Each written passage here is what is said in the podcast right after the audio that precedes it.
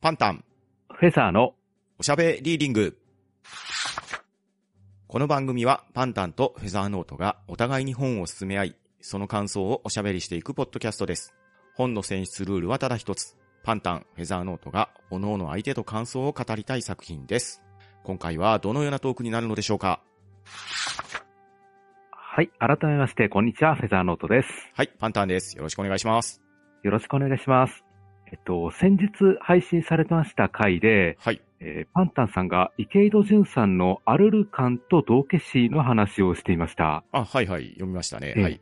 で、それ聞いて、私も面白そうだったんで、早速読んでみたんですね。お、早速、はいはい。ええで、初めはどっかの枕で、まあ、読みましたくらいの軽い報告で済ませるつもりだったんですけれど、えまあ、読んでるうちに面白くなってみてえ、うん、うん、うん。で、これはパンタンさんとぜひ話したいなと思いまして、ああ、よかったですわ。はいはいはいはい。えーで、今回急遽感想会の収録となりました。ああ、わかりますわかります。っていうか、まあ、ええむしろ、そうなることを僕も望んでました。そうですか、よかったです。はい。で、まあ、端末付録会も撮ってますうし、ん。まあ、池井戸潤さんの作品もこの前取り上げたばかりなんええで、ええまあ、今じゃないんじゃないかなとも思わないでもなかったんですけれど、はいはいはい。うん、まあ、プリンと池井戸潤は別腹と言いますので、やってしまおうかと思いましたんで、うううんうんそうですね。美味しい時にね、美味しい話をするっていうのが大事ですからね。そうですね。まあ、うん旬のうちにいただいておきましょう。そうしましょええ。まあ、この本読みやすいですし、誰場がないんで一気に読みましたね。う。ですよね。本当に一気に読みますよね。うーん。あの、まあ、半沢直樹シリーズ、テレビシリーズから入った人でも十分入りやすいんで、うんうんうんうん。まあ、これはぜひ皆さん読んでいただきたいと思います。うん。本当におすすめです。うん。で、今回も、まあ、割とある程度ネタバレでいきますので、うん。もしちょっと話の筋は後にしておきたいなと思うんであれば、ちょっとこの辺で聞くのをやめていただいて、うんまあ、読んでから聞いていただきたいなと思います。そうですね。やはり、この体験、まあ半沢直樹シリーズはね、もういろいろと倍返しがね、代名詞のどんでん返しもありますが、そこに至るまでの過程のね、ネタバレっていうのもなかなか大きいですからね。そうですよね。ええぜひ、うん。リスナーの皆様がそれぞれ読んだ上で感想を聞いていただければ、それが一番だとは思います。はい。Warning, warning. From here onward, there is a spoiler for Arlequin to Dukeshi. Please listen after acknowledging. ということで、まずはじめに、うんあの、タイトルのアルルカンと道化師についてお話ししますけど、はいはい。このアルルカンというのは、うんえー即興仮面劇に登場するキャラクターみたいなんですよね。うん、そうですね。ちょっと私も知らなかったんですけど、イタリアの喜劇に登場するキャラクターみたいで、うんうんえーなんでもずる賢くて、貪欲でうん、食い意地が張っている、えー物語を引っかき回すキャラクターとなってますね。そうですね。なので、サブカル界隈が好きな人だったら、カラクリサーカスで単語を覚えてる人が多いんじゃないかなって思いますね。うーんですね。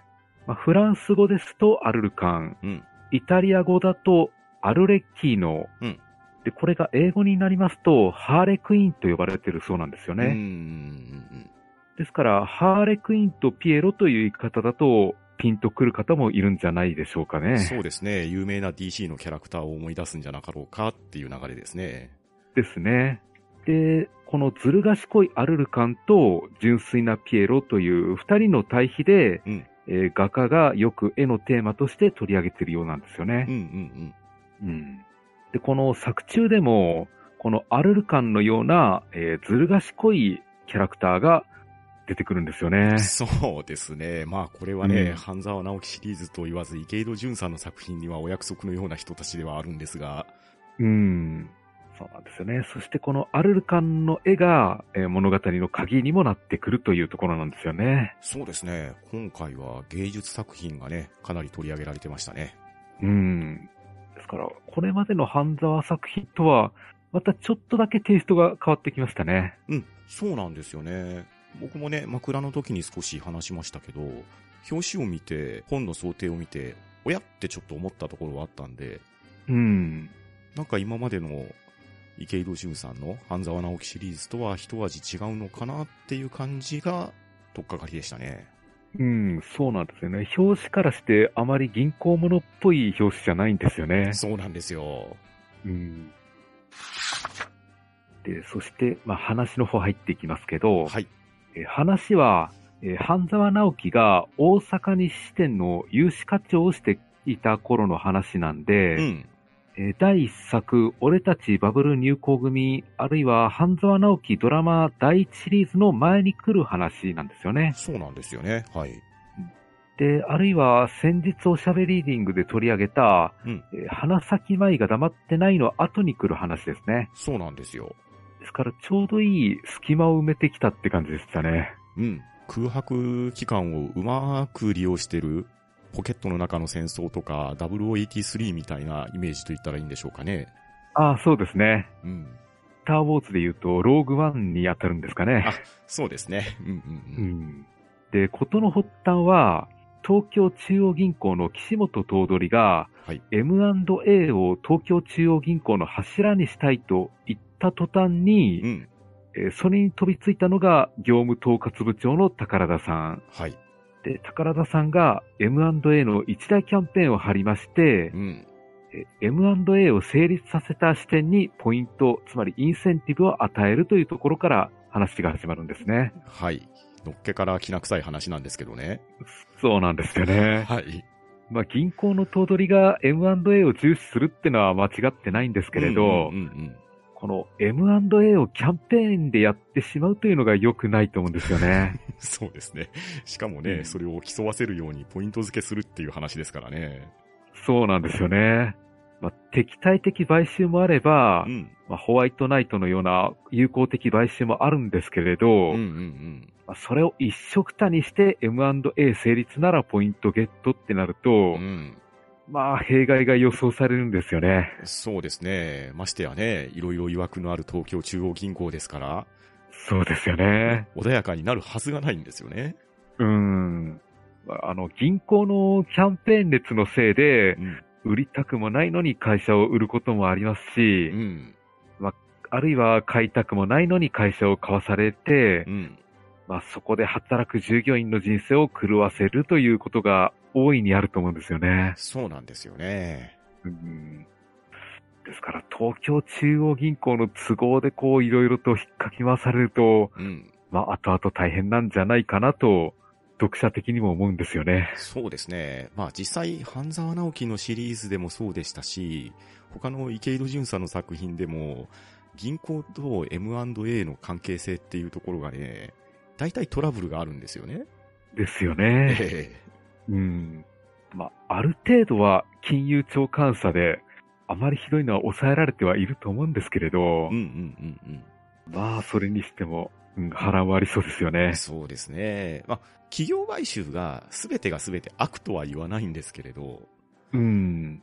ただ、この池井戸潤さんが舞台とされている銀行の中で、どうしてもね、こう、救済のための買収というよりは、いろいろ利権とか営利が絡んで、銀行主導で M&A が進められているっていうところが、嫌がおうにも目立っちゃってるんですよね。そうなんですよね。うん。それゆえに、読者的にも、あ、これはきっと波乱が起こるぞっていう予感がしちゃうんですよね。そうなんですよね。それはまあ、でかい M&A を成立させれば、うん。その銀行員の手柄になるっていうのはわかるんですけれど、うんうんうんまあ、それに巻き込まれた部下は大変な目に遭うぞっていうのが、容易に想像できるんですようん。ね。そうですね。まあ、このあたりはね、お約束でもあり、安心の入り方でもありですね。ですね。はい。で、そして、えー半沢の働く大阪西支店でも、うん M&A ブームが始まりまして、はい。この浅野支店長の号令でう、ん。千葉工芸社という美術系の出版社を買収する話が持ち上がるんですよね。そうなんですね。はい。うん。で、これが大阪西支店から割と近くて、うん。えー徒歩5分ぐらいで行けるご近所さんなんですけれど、うんうんうん。でここで登場するのが大阪営業本部の万野さん。はい。この方の旗振りで、えー半沢は付き合わされて、えー千葉工芸社に赴きます。はい。で、ここでバンドさんが話を切り出すんですけれど、はい。まあ、これがひどかったですね。なんか、やっちゃいけないことのオンパレードですよね。そうなんですよね。なんか、M&A を潰す気で話しに行ってるんじゃないかと思うくらいひどいんですよね。ですよね。いやーなんか、まあ、会社の業績も思わしくないしう、ん。出版界の先行きも明るくないから、うん。まあ、会社を売れとうん。脅すようなことを言うんですよね。そうですよね。こんな言い方したら、売りたくても売りたくなくなりますよね。そうなんですよね。とりあえず、千葉社長を怒らせるために言ったような感じだったんですね。はい。うん。いや、M&A に関わったことはないんで、現場のことはわかりませんがう、ん。まあさすがにこの話し方はないだろうと思いましたね。そうなんですよ。僕も直接関わったことも、携わったこともないですけれど、いやー、常識的に考えて、まあ、言ってみれば喧嘩腰みたいな感じで言ってるじゃないですか。そうなんですよね。まあ、当然 M&A ですから、買い主がいて、売り主がいてっていうところで、そこの仲介をするのが銀行なんですけれど、うん。どうもその、買い主の意図しているところっていうところと、東京中央銀行が自分のところのポイントを取るためにそれをやっているっていうところが履き違えられてる感がとっても感じるんですよね。そうなんですよね。うん。いや、仮に友好的買収だったとしても、まあ、この話し方では全てが台無しになってしまうような感じでしたね。ですね。うん。まあ、横で聞いてた半沢課長も呆れてましたね。ですよね。うん。で、今度、その、バンドさんの話し方がうまくいかなかったんで、はい。えー今度は大阪西店の江島副支店長が千葉工芸社に話しに行きます。はい。少し上役が出てきますね。そうですね。この江島副支店長っていうのがパンチパーマのコアモテで、はい。まあ、あまり銀行マンらしい見た目ではないんですよね。そうですね。うな、ん、なんというか、大阪支店はいろんな役者が揃ってますね。ですね。いや、この辺を見るとやっぱ実写化してほしいなって思いますね。ですよね。うん。まあ、言っても副支店長ですからう、ん。まあ、それなりに仕事ができる人だと思いますし、うんうんうん。まあ、何かプランがあるんじゃないかと思っていたら、はい。まあ実際とんでもないポンコツだったんですよね。本当に。いや、あの、東京中央銀行真剣に人事考えた方がいいと思いますよ、これ。そうなんですよ、もう。なんか2フラムで消えそうなくらいの雑魚でしたね。本当ですよね。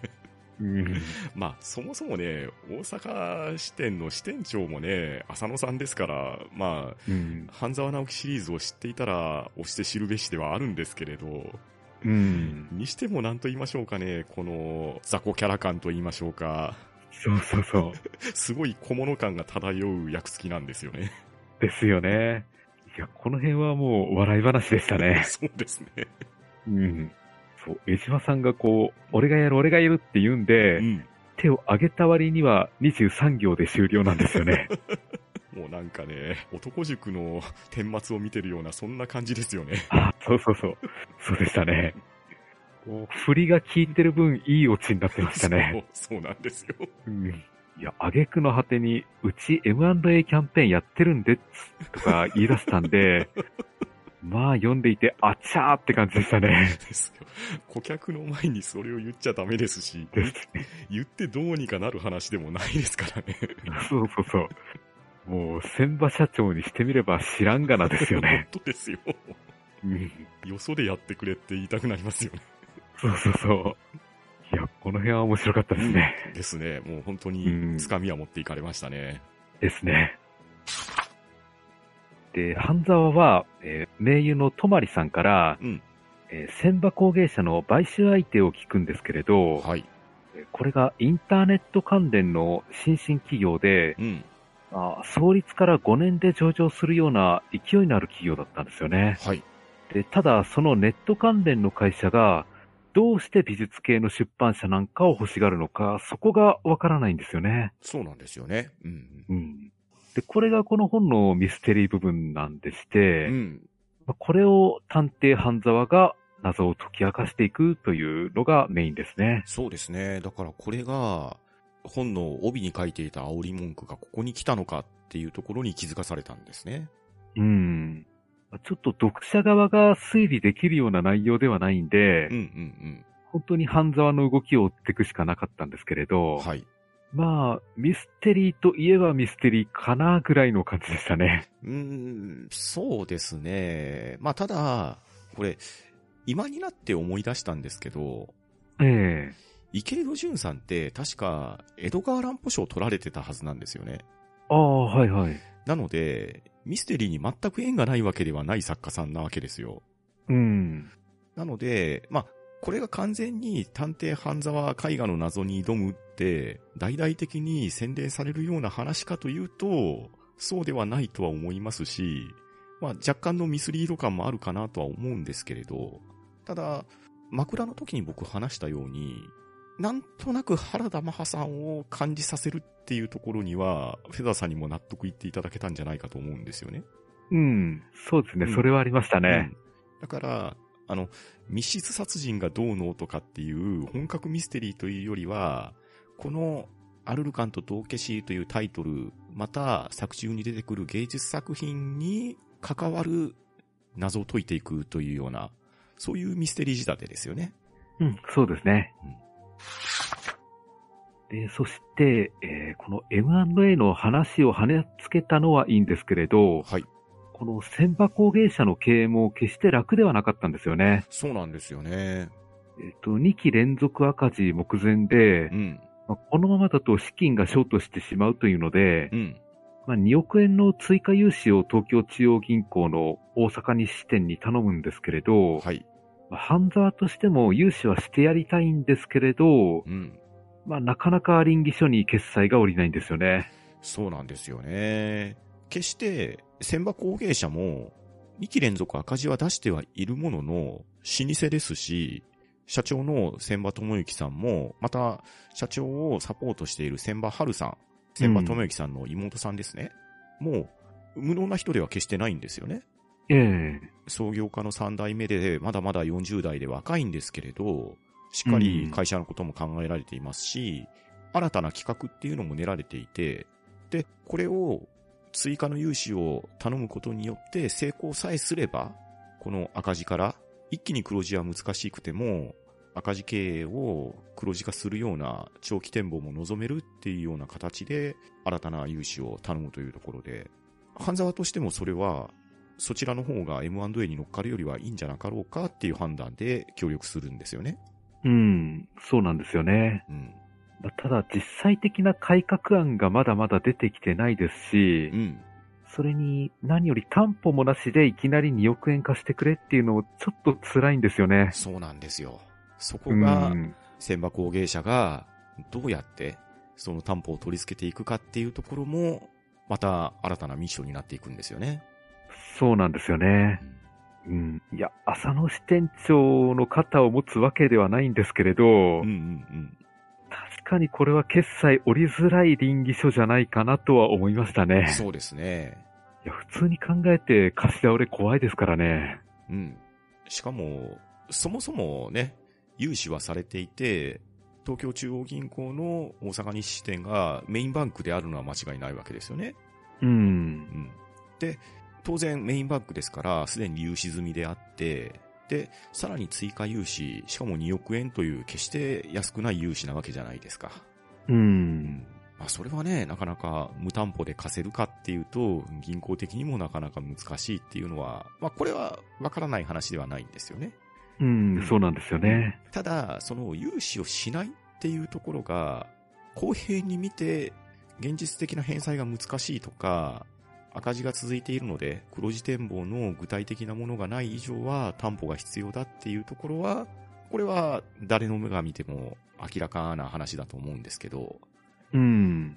そもそも M&A ありきっていうところで、そこをちらつかせながらっていうのも、浅野支店長が自分のところのね、ポイント稼ぎにもしなきゃいけないっていうところも見えてくるので、これが、なかなか公平な目で見れないっていうところにつながってくるんですよね。そうなんですよね。まあ、このまま決済をしなければうん、千葉工芸社は行き詰まってう、ん。M&A に応じるしかないっていうところなんで、うん。まあ、何もしなければこのまま浅野支店長のポイントゲットになるんじゃないかっていうのがうん。見えてきますからね。そうなんですよね。完全に足元見てるんですよね。うーん。ですから、この辺はまあ、今のところ浅野支店長有利っていうところで進んでいくんですよね。そうですね。かなり有利ですね、これは。うーん。で、そこでさらに追い打ちのように、はい。井ノ口調査役から指摘があるんですけれど、はい。えー千葉工芸社が昔ある事件に関わっていた疑いがあるという話が出てくるんですよね。そうなんです。うんまあ、これは殺人や暴力が絡むような事件ではないんで、うん。まあ、そこまで大ごとにはならないんですけれど、はい。まあ、会社の信用を傷つけるには十分な事件なんですよね。そうなんですよね。実際これが発覚してしまうと、なかなか貸し付けに至るまでっていうのは難しいんじゃないかって話ですよね。そうですよね。えあのこういう事件に絡んでるんじゃないかという噂が流れてしまうとー、うん。ちょっとその会社にお金は貸したくないなっていうのもわかるんですよね。そうなんですよね。うん。さて、ここでちょっと話が一方変わってきまして、はい。えー東京中央銀行大阪西支店の屋上に、はい。稲荷神社の社があるんですよね。そうなんですよね。はい。うん。で、毎年お祭りをやるんですけれど、うんこのお祭りに際して、取引先に営業支援をお願いしているというのが、毎年の恒例なんですよね。そうなんですね。これ、大阪あたり、関西あたりでは、割とよくある風習みたいなんですよね。うん。で、その準備のためのお祭り委員会というのがありまして、うんうんうん。で、これは本来、あの、浅野支店長が出席するようなはずなんですけれど、はい。まあ、所用があるとかで半沢課長にお鉢が回ってくるんですよね。そうなんですよ。うん。で、このお祭り委員会とは言っても、うんまあ、意味合い的には大阪西支店のうん。大口取引先との親睦会のような意味合いもありますので、はい。まあそうですね、地元産業との深い結びつきを目的としているような感じですかね。そうなんですよね。まあ、うん。これは読み進んでいるうちに判明してくる事実にはなってくるので、この段階では、浅野支店長もあまり重要事とは思っていないんですけれど、うん。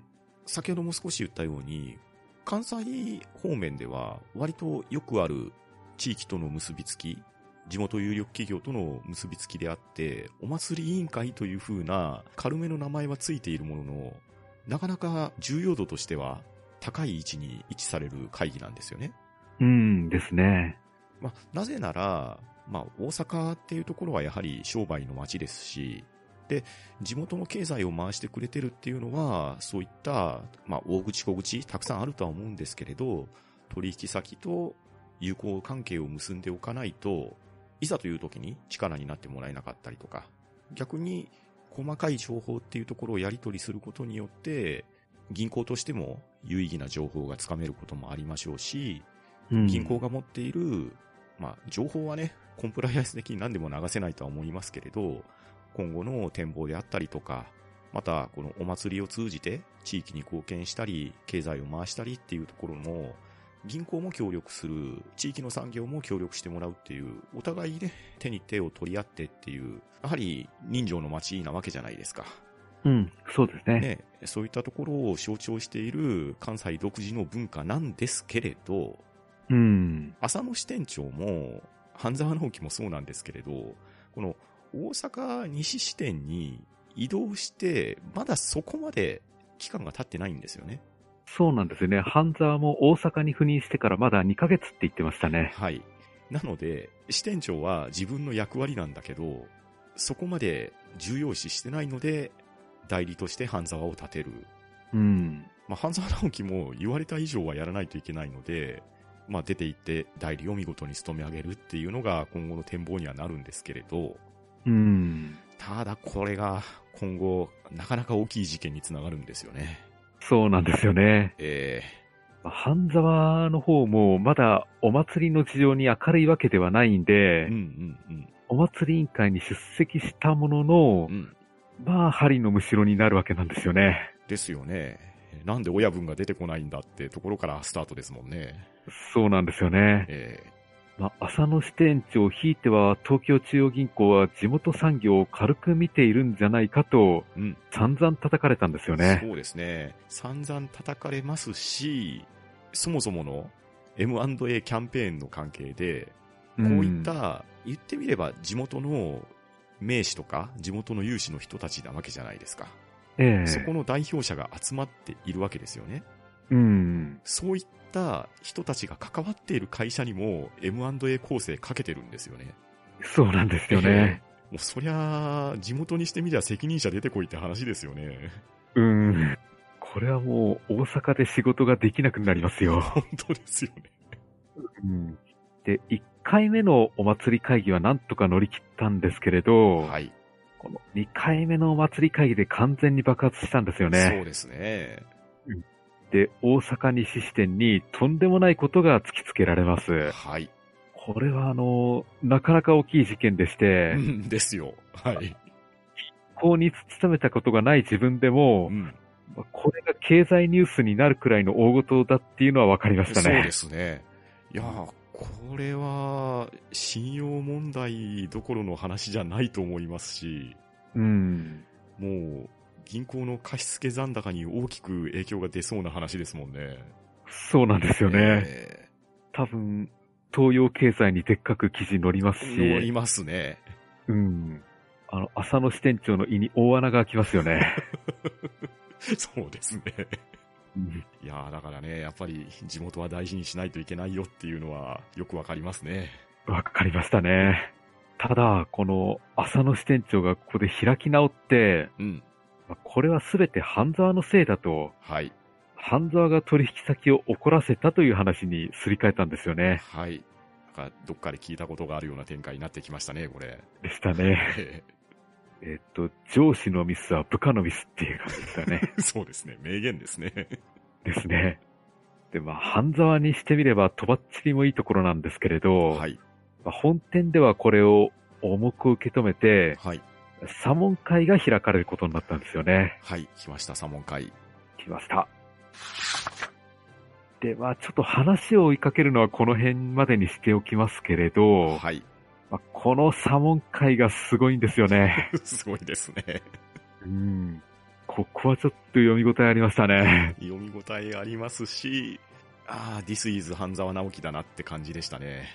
そうなんですよね。えいや、もう、絶対殺すマンに囲まれた半沢の大ピンチなんですけれえどで、すね。まあ、ここは読んでいて楽しかったですね。楽しかったですね。まあ、準備段階からしてね、もうこういうあたりのね、浅野支店長の立ち回りっていうのは実に狡猾なんですよね。そうなんですよね。もう情報戦ですでに追い込んでますし、根回しもバッチリですし、左門会のメンツも、まあ自分のね、息のかかった人たちが揃っているわけじゃないですか。ですよ。ねえ。まあ実に左門会に召喚されたヤン・ウェンリーみたいな状況に半沢さんもなってしまってるわけですよ。ああそうですね、本当に。ええうん。そうそう、サモン会になき懐かしの小木曽さんもいましたね。いましたね、はい。うんこの後どうなるかも知らないか 本当にね。らね。で、ここでまだ話はまだまだ中盤なんですけれど、はい。こっから話がさらに広がって加速していくんですよね。そうなんですよ。まだまだこんなん序の口なんですよね。ねで、千葉工芸社の謎を追っていた半沢が、はい。二人の画家の人生を垣間見ることになるんですけれど、はい。まあ、ここで出てくるのが盗作の問題ですよね。そうなんですよ。はい。まあ、あの、画家としてのプライドと友情の話になってくるんですけれど、うん、うん、うん。ここもまあ、なかなか面白かったですね。そうなんですよね。まあ、まさにこの表題にもなってますけど、アルルカンと道化師。この作中ではアルルカンとピエロっていう一つの、まあ、現代アートと言いましょうかね。そういった芸術作品についてっていうのが、この話の中盤から終盤にかけてキーになっていく作品。また、それの作者は誰なのかっていうようなところがキーになっていくんですけれど、うん。このやりとりはなかなか深い話でしたね。でしたね。えあの、ヨルシカの盗作だとえ、うん。あの芸術家が世の中の審美眼を笑うために作品を登用したっていう話になっていましたけれど、はい。このアルルカンと道化師だと、うん。本当に自分が芸術家として世に出たいがために、うん。えー作品を登用したという話になってくるんですよね。そうなんですよ。はい。そうそうそう。この辺がまた、いやー、まあ、画家としてプライドが許されるのかなっていうのがかなり苦しんだんじゃないかなって想像したんですよね。そうなんですよね。ただ、これは、盗んでよかったとか悪かったっていうだけの単純な話でもないんですよね。そうなんですよね。えうん。えもうこの、芸術家が二人出てくるわけなんですけれど、えまあ、詳しくは言いませんが、アルルカンとピエロという作品が世に認められて、そして大成した芸術家と、実はそのアルルカンとピエロの原作は、その人ではなく別の人だったんではないかっていう、その真実がどこで交差していくかっていうところなんですよね。えうん、そうなんですよ。しかも、この二人は、別に敵対しているわけでも何でもないんですよね。うんむ。しろ、若くて、まだまだ芸術家として、大成する前の話ですよね。芸術家にこれからどうやってなっていこうかっていうようなところを、実は、この千葉工芸社で、二人が、とある部屋にこもって、芸術を学ぶための下準備と言いましょうか。資金稼ぎをしていた時に、将来をお互い語り合っていたっていうような、そういう、本当に親友と言ってもいいような仲だったんですよね。うん、そうですね。ええこの二人の生い立ちとか、また、その、アルルカンとピエロが世間に認知されることによって、もう言ってみれば売れっ子になってしまうわけなんですよね。うんですね。ええその大成されて、でも、世の中にはすごく大成して有名になって、作品も認められて、でも、その裏に持っていた真相を世間に明かせれないっていうところですよね。そこも含めて、うん。なんかすごく心の動きが読み取れる文章が、本当にずっと中盤続くんですよね。そうなんですよね。ええしかも、時代的に少し前の時代の話になってしまうので、うん。手紙のやり取りでそれをするんですよね。そうですね。自分の思いであったりっていうのを、一方は海外に留学、一方は日本に在住していてっていう、そういう本当に海を隔てて遠く離れた地でそれを文字を綴った手紙で文通をしていたっていうようなところ、うん。この書かれている文章がね、実に心に来るんですよ。うん、来ましたね。えいや、ですからこの辺はもう、ぜひ読んでいただきたいなと思いましたでね。すね。いや、これは本当に読んでもらいたいですね。うん。で、そして、えー、あと前展会議ですね。はい。この話のクライマックスに出てくるんですけれど、はい。ここはまあ、さすが半沢直樹といったところでしたね。そうですね。もう、中盤を過ぎて以降なんですけれど、うん。まあ、千葉工芸社がどうなっていくかっていうところと、先ほども言ったアルルカンとピエロという芸術作品がどうなっていくか、そしてそもそも上がっていた企業買収がどうなっていくかっていう、その三つの柱が本当に絶妙なバランスで絡み合って、後半に進んでいくんですけれど、ええもうお約束と言っていいと思うんですけど、東京中央銀行のね、うん。まあ責任のなすりつけ合いと言ったら変な話なんですけど、そうですね。ええまあ、結果から言うと、この一大プロジェクト、これは半沢さんと大阪西支店の半沢さんの部下たちの働きと、千葉工芸社の力と、また、スポンサーですね、のうん。取り組みによって、それなりにいい方向には向かうんですよね。うんですね。はい。向かうんですけれど、この冒頭、東京中央銀行は M&A の一大キャンペーンを打ち出してたわけなんですよ。ええそして、この一大キャンペーンを全点を挙げて、まあ、わかりやすく言うと報告会みたいなのをさせたんですね。うんですね。で、報告会ですから当然成功例を挙げてくるっていうのが、まあ一般的には筋かなと思うんですよね。ええそして、この東京西支店では、千葉工芸社に対して、ジャッカルという会社が M&A をしました。えーそれをうん。東京日支店としては、もう成功はたやすいものだろうと認識させてたんですね。ええなので、きっと、とってもいい成功例が聞けるんですよねっていう感じで、その業績報告会に承認するわけなんですけれど、うん。結果から言うとですね、ジャッカルから千葉工芸社への M&A っていうのは、当初楽勝と思われていたんですけど、結果としては失敗してるんですよね。そうなんですよね。その失敗の責任をすべて半沢直樹に押し付けて、で、その報告会の場で恥をかかしてやろうっていう一派と、それを半沢直樹がどうやって切り抜けていくかっていう、もう左門会の第2ラウンドみたいなもんですね。うん。これが後半のメインイベントなんですけど、いや、実に手に汗握るわけですよ、これが。そうなんですよね。ええそして本当に、もう語彙がなくてすいませんけど、もう面白いですし、うん。あっという間に読めるんですよね、これが。そうなんですよね。ええもうこれあの、大げさとかそういう話じゃなくって、もう読み出したら止まんないんですよ、これ。止まんないです、ここは。うん。いや、あの、我々が半沢直樹に期待するものが、この会議シーンにあるんですよね、全部。そう、そうなんですよ。ええうん。当然のことながら、うん。仕掛けてる側は、左門会以上に根回ししてるんですよね。そうですね。しかも、東京中央銀行の全店を上げてのキャンペーンですから、うん。まあ、失敗すれば恥をかくのは目に見えてますし、なんなれば仕掛ける側は、半沢直樹に全て責任を押し付けて恥をかかしてやろうっていうお膳立てで召喚してるんですよね。そうですね。もう、現状絶対絶命なんですよ。うん。読者としても相当分が悪い状況っていうのも分かってるんですよね。うん。でも、でも半沢なら何とかしてくれるんじゃないかっていう期待を込めて読み進めていくわけですよ。そうですね。えう。えもうんこの楽しみはこのシリーズならではですよね。ですね。ここはもう読んでいて、あの、甲斐正人さんが力強くセリフを叩きつけるのが目に浮かぶようでしたね。そう、そうなんですよ。そしてね、もう頭の中では完全に坂井正人さんの声で脳内再生されてますし、しかも坂井さんうがん。もう朗々と言うような長台詞が用意されてるんですよね。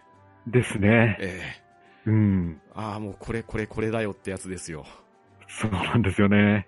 いや、多分、あの、話には出てきてないんですけれど、ええ大和田さんもこれ会議出席してたと思うんですよね。ああ、そうですよね。うんうんうん。うん。ですから、この辺で目つけられたんじゃないかとも思いましたうね。ん、確かに確かに。うん。で、あとちょっとこの辺から、えっ、と、登場人物についての話に移行していきますけど、はい。そうですね、印象に残ったのが、うんあの、堂島雅子さんですね。はい、そうですね。うんうんうん。これがあの、千葉社長の親戚にあたる方なんですけれど、はい。この方がもしかしたら千葉工芸の担保を何とかしてくれるんじゃないかというところで話に行ったんですけれど、うん。まあなかなか偏屈というか、しっかりしすぎたおばあちゃんで、うんうんうんまあそんな話は知らんとうん。応じてくれないんですようん。ね。そうなんですよ。はい。うん。いや、でも話していくうちになかなかこの人、傑物だなって思いましたね。ああ、ですよね。まあ、そもそも、千葉社長、千葉智之さんのおばに当たる人なんですよね。ですね。なんですけれど、まあ、この辺は少しぼやかしますが、千葉工業が追加融資をしたときに、とあることがあって、融資が渋られているっていう、その原因の一端でもあるんですよね。そうですね。で、そういう一端があるがゆえに、まあ、おばと甥の関係だとは思うんですが、うん。親戚とはいえど、あまり友好的でもないですし、交流もほぼなかったんですよね。うん。ただ、千葉社長としては自分の会社を潰すわけにもいかない。なので、なんとかして、堂島雅子さんに担保となる物件とかを融通してもらえないかっていう、そこの歩み寄りですよね。うん。まあ、なんと言いましょうか、あの、一般的な話をしたらですよ。うん。まあ、親戚筋なので、まあそこはね、事情はあるのかもしれないですけれど、助けてくださいよって言い合えるような家族関係、親戚付き合いであれば、そう問題はないんでしょうけれど、うん。ただ、起きていた事件っていうところが、あまりにも溝が深くなってしまったっていうところもありますし、そこを知ってしまえば、こういう態度もやむを得ないのかなと思わざるも得なくって、うん。これはどちらの肩を持つかっていうのはなかなか難しい読み方だったんですよね。そうですね。あと、疎遠になっていたっていうのもありますしう、ん。この堂島雅子さんが、割としっかりした経営者の目線を持ってるんですよね。そう、そうなんですよ。うん。ですから、千葉工芸の内情を見てみるとう、ん。さすがにこのままで手を貸すわけにはいかないなっていうのも見て取れたんですよね。そうなんですよ。実はこの方が一番経営者向きなんじゃないのかっていう位置づけですよね。そうなんですよね。えうん。そうしたところもあって、なかなか、うん、いい登場人物でしたえね。ああ、実にね、いい登場人物でしたし、いやー、万が一これが映像化されるんであれば、うん。なかなか大御所の俳優さんを連れてこないといけないんじゃなかろうかっていうような感じですね。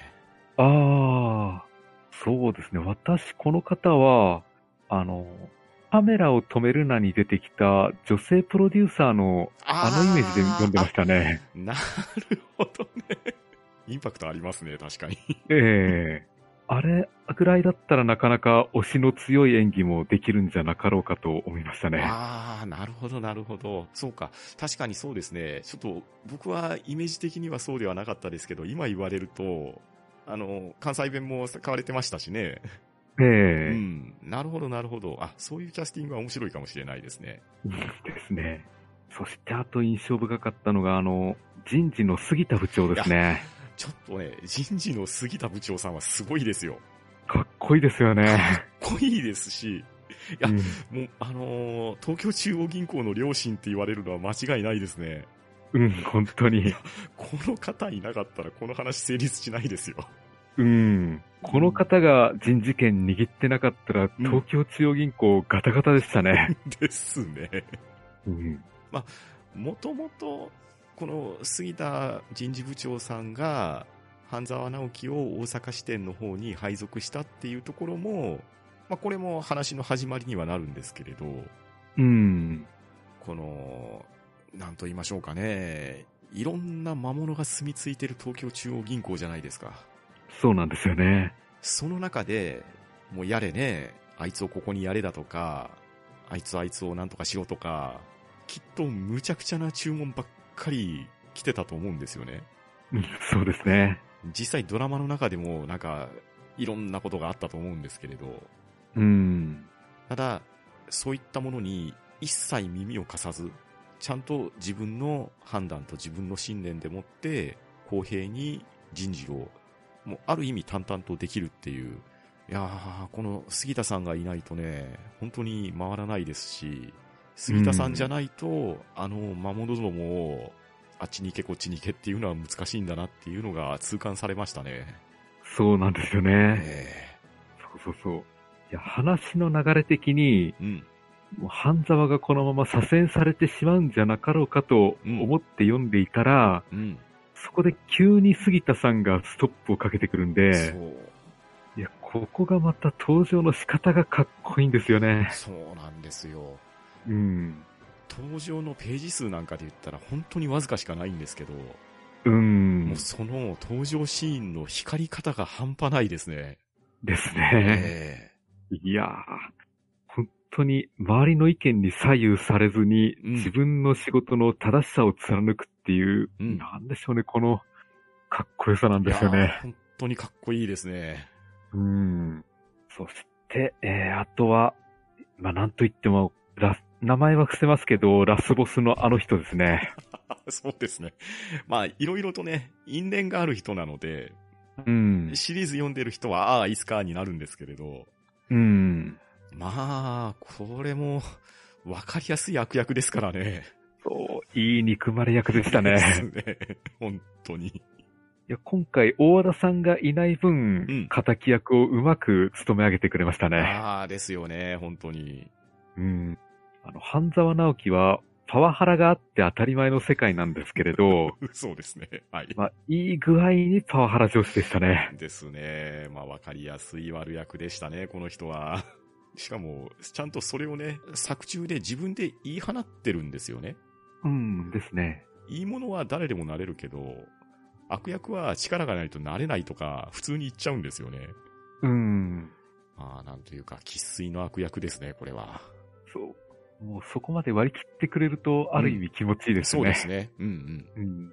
いや、読者のヘイトをうまくかき集めてくれるんですよね。うん。ですね。こうなると、あの、半沢がうん大阪に移動させられたきっかけになった事件も気になりますね。そう、気になりますね。うんうん。あとは、そうですね、花咲舞との共演もいつかやってくれたらなとも思いますやねっ。てもらえたら、面白そうですね。うん。いや、まあ、とにかく、この本は本当読んでよかったですうね。ん、ですね。あとね、相変わらずですけれど、とまりさんのフットワークの軽さ。そうそうそもう、相変わらずいろんなところに出てきてくれますし、う。うん。あと、数行しか出てこないんですけれど、中野渡さんもやはり力があるんだよっていうところが示されてましたから、う。うんうこのあたりがね、やっぱり、半沢直樹の一大サーガの序章っていうところに当たる作品なんだなっていうのが、端々に感じられましたね。そうですね。あの、花さんも出てきましたし、うん、そうですね。はい。うん。ちゃんと家族にも気を使ってるんだなって思いましたね。うんですね。うん。いや、でも、本当に東京中央銀行、自分で働くのは嫌だなって思いましたね。ですね。いやーここでなんかパワーゲームとかに絡んでくると、ちょっと、普通の胃袋では生きていけないそうな気がしますね。そうですね。ちょっと神経やられちゃいますよねで。すね。そりゃあ、とまりさんもね、半沢直樹にお前がいないとダメなんだって言いますよ。うん。本当に、上に行くには、ある程度の妖怪じゃないといけないですからね。そうですね。しかも妖怪が妖怪どもと手組みますからね。そうそうそう。まあでもなんか、その妖怪たちもね、なんというか、ここまで突き抜けてくれると、ある意味憎めないところも出てくるんですよ。そうなんですよね。なんか、ねうんイメージがどうかって言われると外れてるような気はしますけれど、あの、タイムボカンの三悪どもみたいなね、もう、見事なやられっぷりと、見事な落としっぷりがあるじゃないですか。ありますね。そんなことで足元救われますかねみたいなね。うん。もうなんかね、あの、お祭り会議の天末の浅野支店長なんか、本当にお粗末極まりないですからね。そうそうそうそうそう。あれはひどかったですね。しかもそれが相手に筒抜けだっていうのもね。うん。まあ、なんか、こういったね、なんとなく抜けてるところも、ここまで突き抜けると憎めなさにつながってくるんですよ。そうなんですよね。いや、あの、なんですかね、間抜けさ加減が絶妙で、そう。実際にこんな間抜けな、なんでしょう、上司いないだろうって思いつつも、うんいそうではあるんですよね。そうなんですよ。うん。もうね、冒頭の千葉工芸社への M&A の仕掛けとかでも、そりゃないだろうって感想を持ちましたけど、ただ、うん。その、そりゃないだろうっていう人たちだったらこんなこともするよなっていうような気になっちゃうんですよね。そうそうそう。ですから、なんでしょうね。ギリギリファンタジーに行かない程度のリアルは貫いてるんですよね。そうなんですよ。いや、なので、まあ、全国のね、銀行が全てこうであるとは思っちゃダメなんでしょうけど、うん。意外とあるのかもなとか思ってしまうと、なんか不安にもなりますし、あうん。でも、半沢さんがいれば何とかしてくれるのかもしれないっていう、こういうドラマチックなところには期待せずにいられないっていうところが、本当に絶妙のバランスなんだなって思いながら毎回読んでます。うん。いや、実際、我々も社会に働き始めて、うん。いろいろな大人を見てると、え割とデタラメな人っているじゃないですかえ。いますね。そんなん通用しないだろっていうのを普通に会議で言っちゃう人いますからね。いるんですよね。えうん。ですから、うん、半沢の世界も割とありそうなところもあるんですよね。えうん。まあ、銀行の中でっていうところ、かなりクローズドな世界だと思うんですよね。うん。まあ、それこそ、リアルな銀行員の人が半沢直樹を笑って読んでいるのか、腹渡煮えくり返しながら読んでいるのかっていうのは想像つかないですけど、うん。ただ、この作品とドラマのヒットで、なんとなく銀行のイメージっていうのがね、少しバイアスかかってるんじゃないかと思うんですよ。うん、そうですね。ただ、それは銀行だけじゃなくって、いろんな企業の中で、変な人もいれば、正義感持ってる人もいるんだっていう風なところに立ち返って、それを自分たちの実生活であるとか、社会体験に置き換えていけば、やっぱりこういう一発逆転っていうところは気持ちがスカッとしますし、うん。世の中にある理不尽さっていうところを、半沢直樹が倍返ししてくれるっていうところに、期待であったり憧れであったりっていうのは抱きやすいのかなとも思いますし、うん。まあ、ある意味ですね、反面教師として、ああはなるまい、こうはなるまいっていうところの素材にもなっているのかなとも思いますんで、うん。これを読んでね、浅野支店長みたいなことしましょうっていう人はなかなか出てこないと思うんですよ。ああ、無理です。いないですよね。うんさすがに、あのやり方学べるなとは思えないと思うんで。うん。なかなかね、半沢さんになるのは難しいかもしれないですけれど、まあ、せめてね、浅野支店長にはなるまいとか、小木曽みたいなことは言うまいとかっていうのは、うん、反面教師にしていいのかどうかわかんないですけど、ああはなるまいの典型例だとは思うんですよね。うんですね。そうですね。まあ確かに半沢さんから、あの、顧客に誠意を尽くさないといけないっていうのは学びましたね。ああ、ですよね。うんうんうん。いや、ですからこのアルルカンと道化師、ぜひ映像化してほしいですね。ああ、本当に映像化してほしいですね。まあ、ちょっと、長期的なドラマシリーズは難しいかなって思うんですけど、うん。劇場公開とか、ああ、はいはい。2時間スペシャルドラマとかだったら、いけるぐらいのちょうどいい長さじゃないかと思うんですよね。うん、そうですうね。ん。いやーなんとか映像化してもらいたいですね。うん、やってほしいです。ええさて、じゃあそういったところでそろそろ締めていきましょうか。はい。番組へのご意見ご感想は、ツイッターハッシュタグ、聴読か、えー gmail おしゃべりーディングアットマーク gmail.com もしくは、ポッドキャストエピソードの詳細より Google フォームへの投稿をお待ちしております。えーそして、おしゃべりーディング第4シーズンでは、皆様からおすすめのエッセイを募集しています。えー料理エッセイ、旅行エッセイ、お仕事エッセイ、何でも結構です。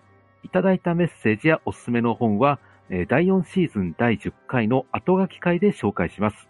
えーおすすめいただいた本は続く第5シーズンで取り上げ感想を話すかもというところですね。えー4月24日までにいただいたメッセージは基本的に第4シーズンの第10回の後書き会でご紹介しようと思います。えーそれでは今回はこの辺りでしおりを挟もうと思います。お相手はパンタンと、フェザーノートでした。さようなら。ありがとうございました。